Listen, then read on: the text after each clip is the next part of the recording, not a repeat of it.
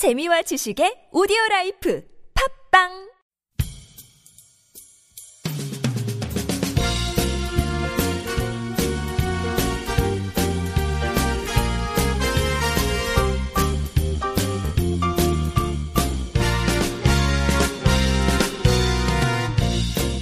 정확한 북한 소식을 통해 평화와 통일을 앞당기는 NK투데이 공식 팟캐스트 스케치북 4월 22일 수요일 방송을 시작합니다.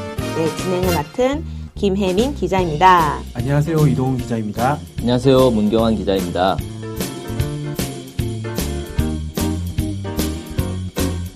네, 오늘도 어제에 이어서 최신 북한 소식을 좀 들어보는 시간이에요. 네, 어제는 그 아이스 하키, 네, 그 뉴스였죠? 네네. 네, 네, 네. 그래서 오늘은 또 어떤 뉴스일지 궁금하네요. 제가 많이 배운 것 같거든요. 지난번에. 네. 많은 상식도 쌓아주시면 그러니까요. 네. 네. 오늘은 북한이 분산형 제어 시스템 미래 10이라는 것을 자체 개발하고 국산화했다라는 이런 소식을 전해드리도록 하겠습니다. 근데 저는 뭐 과학적으로 잘 몰라가지고 분산형 제어 시스템 뭐 이렇게 말씀하신 것 같은데 네. 좀 모르겠거든요. 저도 이번 기사를 쓰면서 많이 배웠습니다. 아 그래요? 그 네, 네. 많이 찾아봤는데 네, 네. 뭐100% 이해를 한 건지 모르겠지만 부족하다면 소개를 좀 해드리겠습니다. 네. 그 산업엔 여러 종류들이 있잖아요. 네. 그 중에서 장치 산업이라고 불리는 분야가 있는데요. 장치 산업이요? 예, 여기에 사용된 프로그램입니다. 그러니까 장치 뭐죠? 하는 거는 상당히 네. 대, 규모의 어떤 그 산업이라고 보시면 될 것 같고요. 예를 들면 조금 이해를 하실 수 있을 것 같은데 네, 네, 네. 석유화학공업이라든지 발전소라든지 이런 이런 이제 공업들을 가지고 장치 산업이라고 부른다고 합니다. 그래서 음, 석유화학공업의 경우 석유를 정제해서 네. 약품을 만들고 비료를 만들고 뭐 여러 가지 제품들 만들잖아요. 네. 이런 제품들을 만들 때 처음에 원유를 넣어가지고 음. 화학 반응을 일으키는 반응 장치를 통과시킨다든지 아니면 네. 침전을 시켜가지고 음. 물질을 분리한다든지 뭐 음. 정제한다든지 이런 여러 장치들을 사용하지 않습니까? 네, 네, 네. 이렇게 뭔가를 만들 때 여러 장치들을 이용하는 걸 가지고 장치 산업이다 이렇게 보시면 네. 약간 이해 좀 되실 수 있을 것 같아요. 그냥 장, 그냥 공장 같은데. 네, 그냥 공장인데- 공장을 장치 산업이라고 하는 건가? 공장인데 좀 대규모의 음. 공장이나 이런 것에 분산형 제어 시스템을 사용한다고 합니다. 아. 그러면은 이 장치 산업이란 단어가 북한 단어인가요? 아니요, 아니요. 아, 원래 쓰는 한국에서도 말이에요. 쓰는 네. 말이에요? 어. 그니까 뭐, 어쨌든 여러 장치들을 좀 이렇게 거쳐가서 뭐 물질이 만들어지고. 그러니까 뭐 하나의 공장이 있으면 네. 여러 가지 이제 과정들을 음. 거치게 만드는 거죠. 아, 그런 걸 장치 산업이라. 네, 그 뭐- 음, 크게 봐서는 뭐 그렇게 이해를 하셔도 뭐 큰 무리는 없지 않을까 생각이 듭니다. 음, 네. 알겠습니다. 예, 어쨌든 이렇게 이제 여러 가지 장치를 이동 이동해 가면서 원료를 이동시켜 네. 가면서 다양한 제품을 만들게 되는 건데 네. 이런 여러 가지 장치들이 한꺼번에 있다 보니까 네. 따로따로 컨트롤을 하는 동시에 전체 과정을 또 관리를 하는 이런 것들이 필요할 거잖아요. 네네. 그래서 이것을 동시에 가능하도록 만드는 프로그램이 네. 분산형 제어 시, 시스템이라는 그런 프로그램이고 네. 영어로는 Distributed Control System 그래서 음. 줄여서 DCS 이렇게 DCS. 말, 네, 이렇게 음. 말을 합니다. 앞으로 네. DCS로 소개를 좀 더 많이 드릴 수 있을 것 같네요. 그러면 한국에서는 분산형 제어 시스템이라고 많이 하나요? 아니면 DCS라고 많이? 주로 DCS라고 많이 하죠. 아, 그렇구나. DCS라고 하면 이거 관련한 분들은 다 이해를 하실 것 같습니다. 음, 분야가 어디죠, 여기는? 산업공학인가요? 아무래도 뭐 전체 컨트롤이니까 그럴 것 같네요. 그럼 혹시 배우시지 아, 않으셨는지? 제가 산업공학을 전공하긴 했으나 이런 건 모르겠습니다. 그 예전에 전공하셔가지고. 아, 어, 네. 너무 오래됐어요. 네, 이게 새로운 기술일 수도 있겠네. 음, 네. 일단 이 프로그램이 좀 어쨌든 좀뭐 새로 만들었다고 하는 뭐 네. 이런 게 좀 특별한 건 거죠. 예, 아무래도 이제 네. 장치 공업이라고 할 수 있는 화학 공업, 발전소, 뭐 약재 네. 생산 이런 것 들을 운영할 때 반드시 필요한 그런 프로그램이죠. 네. 세계적으로 보- 보면 생산 공정의 무인화라든지 네. 첨단화 이런 거에서 네. DCS를 많이 이용한다고 합니다. 음, 그래서 북한 같은 경우에는 대규모 생산 기업에서 DCS를 이용해서 네. 부문 생산 공정들의 조정 체계를 구축하면 네. 전반적인 생산 공정의 CNC화, 무인화를 간단하게 실현할 수 있다. 그리고 네. 조정 성능을 높이고 관리 운영도 보다 편리하게 할 수 있다. 그러니까 음. 쉽게 얘기하면 이 DCS를 잘 구축을 하면 네. 그러니까 공장이 자동화된다 이, 이 소리입니다. 쉽게. 음, 그런 거에 대해서 이 DCS가 DCS가 필요하다 네. 이렇게 얘기를 하고 있습니다. 그러니까 DCS는 일종의 프로그램인데 그거를 이제 뭐 이렇게 설치하고 뭐 이렇게 하면은 되게 잘 될 수 있다. 뭐 이런 내용이죠. 그죠? 관리를 할 때 이 DCS를 이용해서 자동화 하는데 이용을 한다. 편리하게 음. 이렇게 이해를 하시면 될 것 같네요. 네, 네, 알겠습니다. 네. 그 화학공업 발전소 뭐 이런 것들이 규모가 되게 크고 좀 뭐 현대 사회에서 좀 꼭 필요한 공업이잖아요. 네 네. 네, 이제 여기에 뭐 좀 사용되는 프로그램, 네, 그런 의미에서 좀 중요한 것 같다는 생각이 듭니다. 북한이 어쨌든 DCS 프로그램을 뭐 자체로 뭐 국산화해서 뭐 개발했다. 이런 걸 기사로 낸 거 보니까 좀 갑자기 든 생각인데 이런 프로그램들을 뭐 사실 제가 생각할 때 그렇게 어려운지는 잘 모르겠거든요. 근데 네. 이런 것들을 자체로 개발하는 나라가 그렇게 많지 않다? 이런 생각도 들어요. 네. 네. 간단한 프로그램 같은 경우에는 네. 비, 교적 쉽게 만들 수 있다고 합니다. 네, 실제로 네. 많은 나라에서 그런 운영을 하고 있고 네네. 그런데 고속 처리가 필요하다든지 아니면 네. 대용량 처리가 필요한 그런 부분에서는 이 기술력의 차이가 좀 있다고 해요. 어. 그래서 고도의 기술이 필요한 DCS 개발은 쉽지 않은 것 같습니다. 음. 한국의 경우에는 이 원자력 발전소를 자체 개발을 했는데 네. 2004년도에 원전용 DCS를 개발했어요. 네. 근데 이걸 어떻게 개발했냐면 3년 동안 35억 원의 연구비를 투입해서 개발을 했다고 해요. 어. 그러니까 뭐 3년이란 시간이 들 정도로 뭐 들 정도면 그렇게 쉽게 개발한 건 아닌 것, 아닌 그러니까 것 엄청 같다. 어, 시간 많이 뭐 걸리네. 이런 좀 생각이 들고요. 네네. 실제로 DCS 조, 조작 체계와 자동화 전용 프로그램의 내부 프로그램, 그러니까 안에서 이제 돌아가도록 만드는 네. 이 프로그램들 같은 경우에는 네. 일부 나라에 속한 네. 특정 메이커가 독과점하고 있다 이렇게 네. 알려져 있습니다. 네 네. 그래서 실제로 어떻게 운영되는지 찾아봤더니 DCS는 네. 기본 설계에서부터 시작해서 상세 설계, 시공, 시운전, 운영, 보수 이런 것까지 다 특정 메이커가 담당을 해서 네. 그 운영을 하고 있어요. 네. 그래서 이제 통합성은 우수하지만 그 폐쇄적인 프로그램 때문에 사용자 선택의 여지가 줄어들어서 줄어들고 비용이 매우 비싸다고 합니다. 그러니까 음. 자유, 자유스럽게 이용하지 못하는 거죠. 그러니까 그 특정 기업의 프로그램만 사가지고 비싸게 사가지고 그것만 이용을 해야 된다는 거예요. 음, 그, 자체 개발해야 될 요구가 좀더 음. 있었던 것 같습니다. 그 일부 나라랑 특정 메이커가 뭔지 뭐 공개할 수는 없는 거예요? 아, 그것까지는 네. 찾아보려고 했으나 뭐 좀 다양 너무 많기도 하고 그래서 아. 제가 따로 준비를 하진 못했습니다. 많기도 아, 하고 아, 모르셔서 공개 안 하는 것이죠?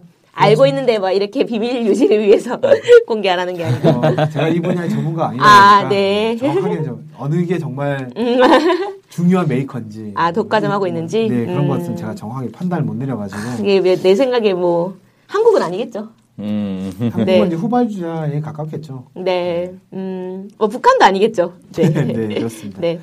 어쨌든 그 한국에서 이 프로그램 개발하는데 3년이 걸렸다는 거잖아요. 네네. 원전. 어.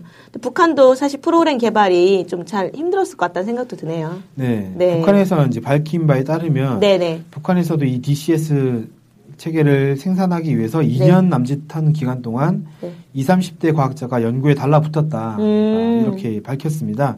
음. 그래서 연구 끝에 실시간 처리 능력이랑 네. 과제 처리량이랑 네. 체제 안정성이랑 이런 것들이 이런 성능이 세계적인 수준에 올- 도달했다 이렇게 뭐 자체적인 평가를 했고요. 네네. 도입 대상의 규모와 내용에 따라서 계열 생산할 수 있도록 15개 계열로 규격화했다. 그러니까 이제 대체로 화학공업 같은 경우는 이 체계를 쓰면 된다. 나. 뭐 발전소 같은 경우는 이 체계를 쓰면 된다. 이런 식의 규격화를 15개의 분야를 만들었다. 이렇게 발표를 했습니다. 네. 뭐 대단한 성과인 것 같아요. 잘 모르 잘 모르지만 네. 정확하게는 아까 이제 막 얼핏 들었는데 2, 30명의 과학자가 아니고 20, 30대 젊은 과학자가 음, 젊은 과학자들이 몇 명인지 모르고 네, 네. 뭐그 정도 뭐 네, 수명이 붙어 가지고 2년 동안 어, 연구했다. 네. 음, 네. 어쨌든 최근에 제가 알기로는 뭐 한국에서도 많이 보도가 좀 됐는데 김정은 제1위원장이 국산화를 되게 강조하고 있다. 이런 네. 거 많이 보도가 됐거든요. 네. 근데 그런 시각에서 보면은 어떻게 보면은 되게 큰 성과일 수도 있겠네요. 네. 음. 안 그래도 북한은 국산화를 이루었다고 특히 좀 강조를 했는데요. 음. 어, 노동신문이 DCS를 개발했다고 보도를 했는데 네네. 어떤 예를 들었어요. 네네. 어떤 예를 들었냐면 어떤 나라가 외국으로부터 DCS를 구입해서 네. 핵 시설에 대한 조정책을 구축을 했는데 네. 그 DCS를 제작한 제작 회사가 체계 내부에 인위적으로 해킹 프로그램을 넣었고 어. 그래서 운영 도중에 큰 피해를 입었다 이렇게 이런 일이 있었다라고 핵 주장을 시설 했습니다. 조종을 하는데 해킹을 넣었으면 이거는 심각한데?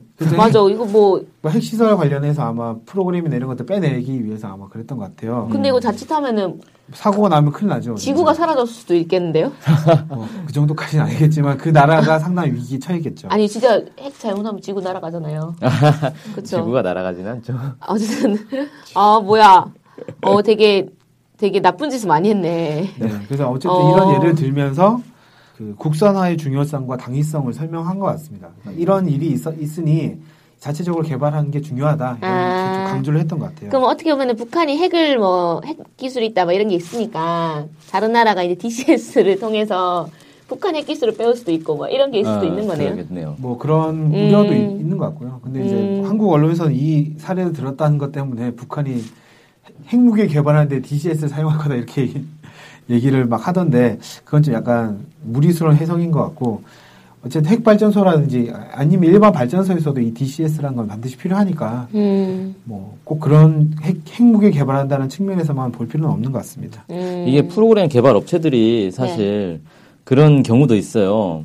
이 프로그램을 설치만 하고 끝나는 게 아니라 이 운영 유지 보수를 계속 해줘야 되는데 아, 일부러 이 해킹을 당할 수 있도록 이렇게 만들어 놓고 음. 외부에서 마치 딴 사람들이 해킹한 것처럼 해서 그걸 또 유지 보수해 주는데 또 돈을 받고 뭐 이런 사례들이 있거든요. 아, 씨, 나쁘다. 그래서 돈 벌려고 난리를 네, 치네 아주. 네. 음. 외부 업체에 이렇게 프로그램들을 이렇게 맡기는 게 사실 위험 부담이 좀 있죠. 네. 엄청 위험하다고 생각이 되네요. 음. 네, 아무튼 이제 그런 것 때문에 이런 뭐 사례까지 들지 않았나 좀 생각이 들고요.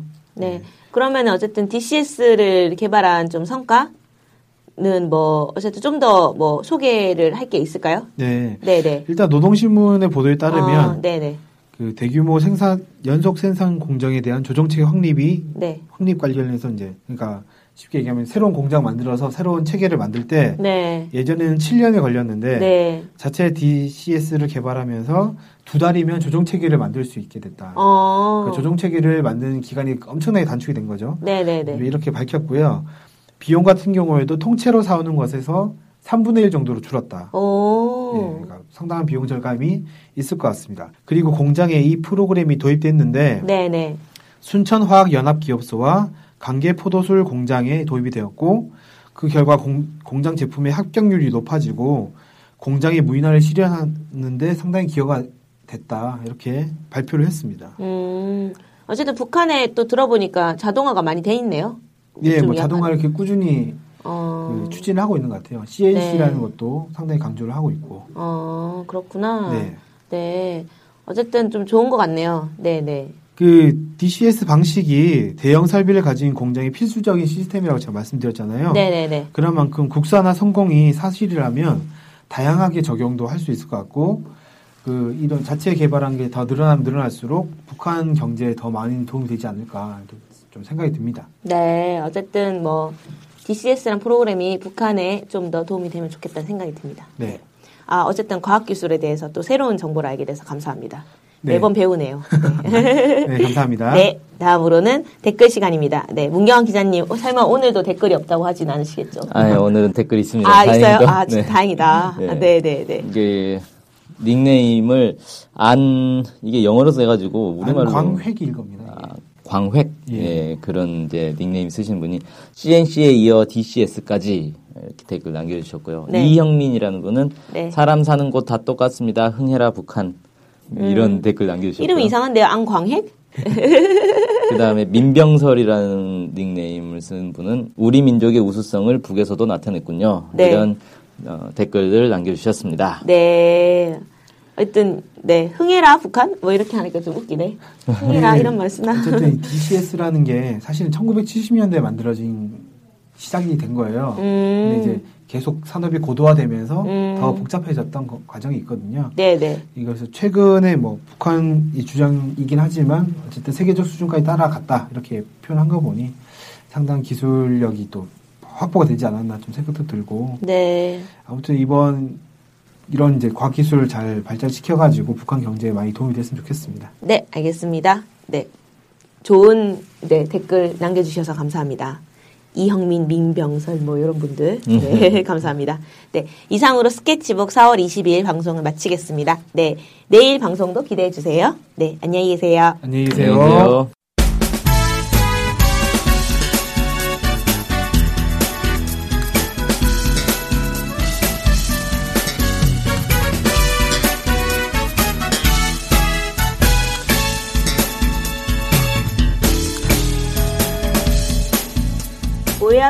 넘어 북한을 있는 그대로 알리는 언론이 있습니다.